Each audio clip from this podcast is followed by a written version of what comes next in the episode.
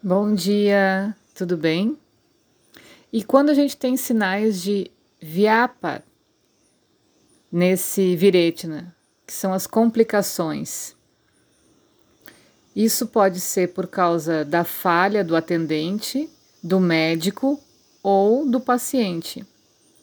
Algumas complicações podem ocorrer durante o Vamana ou Viretna, e que são conhecidos como Vamana ou Viretna Vyapat. As principais causas dessas complicações são a ingestão de medicamentos em horário inadequado, sob baixa dose dos medicamentos, ou medicamentos vencidos ou mal preparados. Também pode ocorrer se o medicamento for administrado sem preparar adequadamente o paciente com esnerrana e suedana. E tem algumas complicações que são consideradas comuns para Vamana e Viretna, como distensão do abdômen, dor de garganta, ânus, secreção, espasmo na região cardíaca, espasmo no corpo, sangramento, ação oposta à droga ingerida, rigidez, complicações de uma forma geral e exaustão.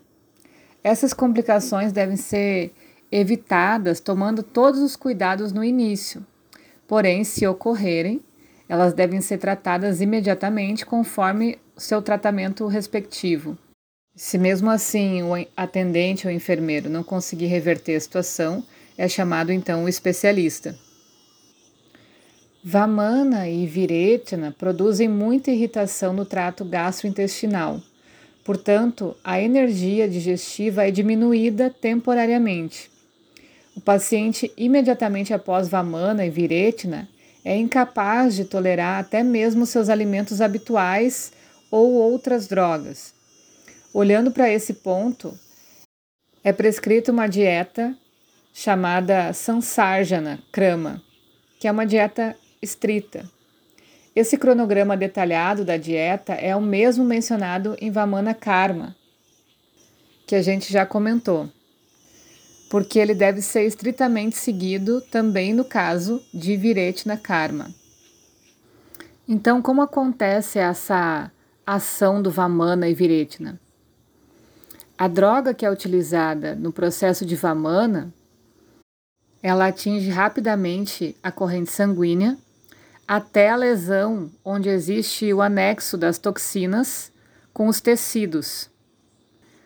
Para quebrar esse sintoma, que é bem complicado e leva à degeneração, esse desequilíbrio do corpo, as, as drogas devem ter propriedade Ushna, que são catalíticas, né? Ou seja, Ushna é quente e tudo que é quente a gente sabe que diminui tecido. E nesse caso, ela amolece as ligações químicas das toxinas e depois disso, eles são decompostos pela propriedade tikshna dos medicamentos, que é penetrante. E isso quebra essas moléculas e reduz ela a tamanhos menores.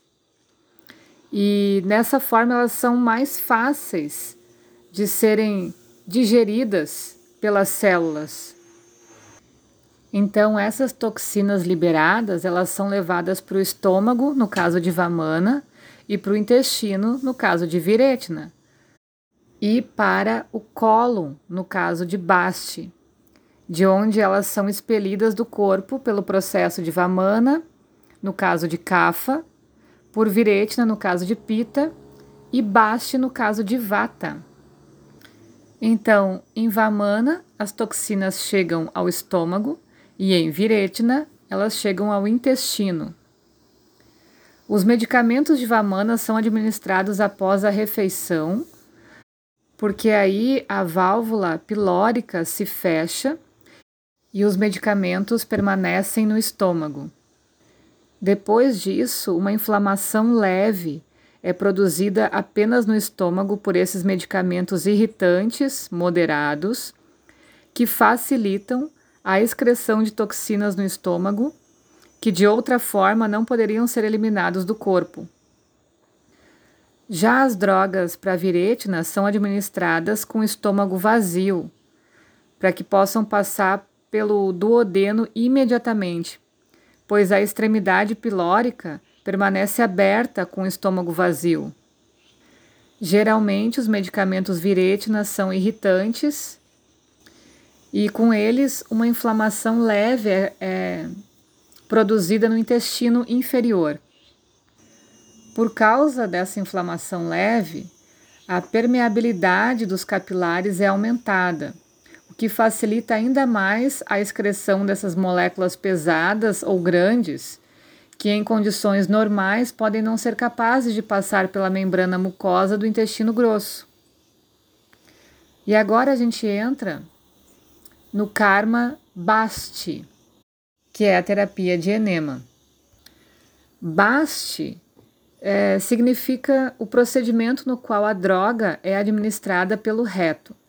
É assim chamado porque antigamente a bexiga urinária, né, se chama, essa bexiga se chama baste, de alguns animais, era usada para preparar um instrumento para administração das drogas.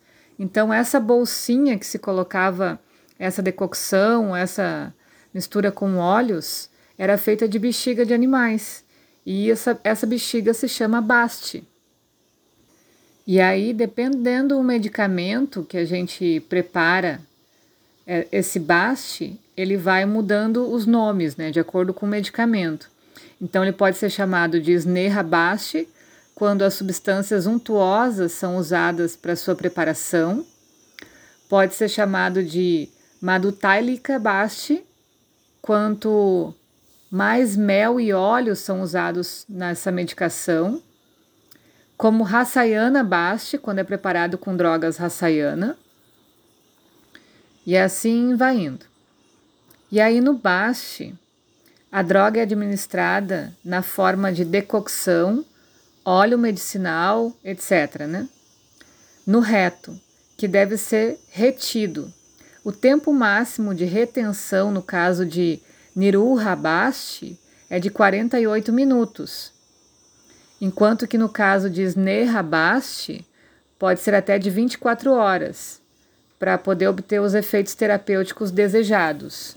Então, quando a gente fala do Niruha, é com decocção, quando a gente fala do Snehabasti, é com óleo.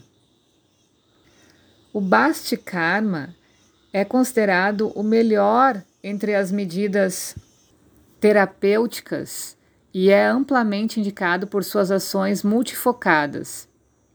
É o melhor tratamento para vata e seus distúrbios, mas é igualmente eficaz para pita, kapha e racta e seus distúrbios, desde que os medicamentos apropriados sejam adicionados à sua preparação.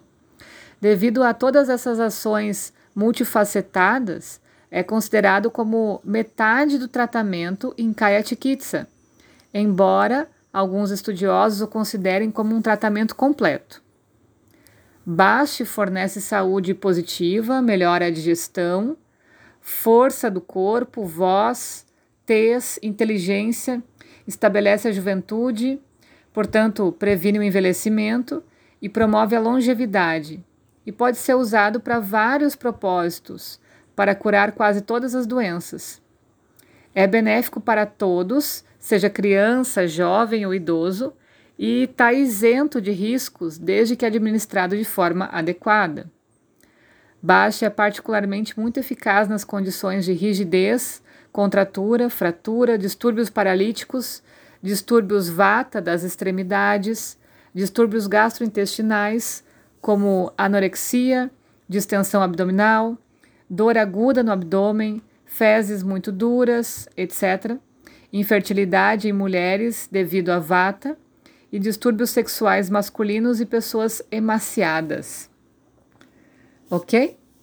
No próximo áudio a gente continua os estudos sobre Basti. Um bom dia para todo mundo. Beijo!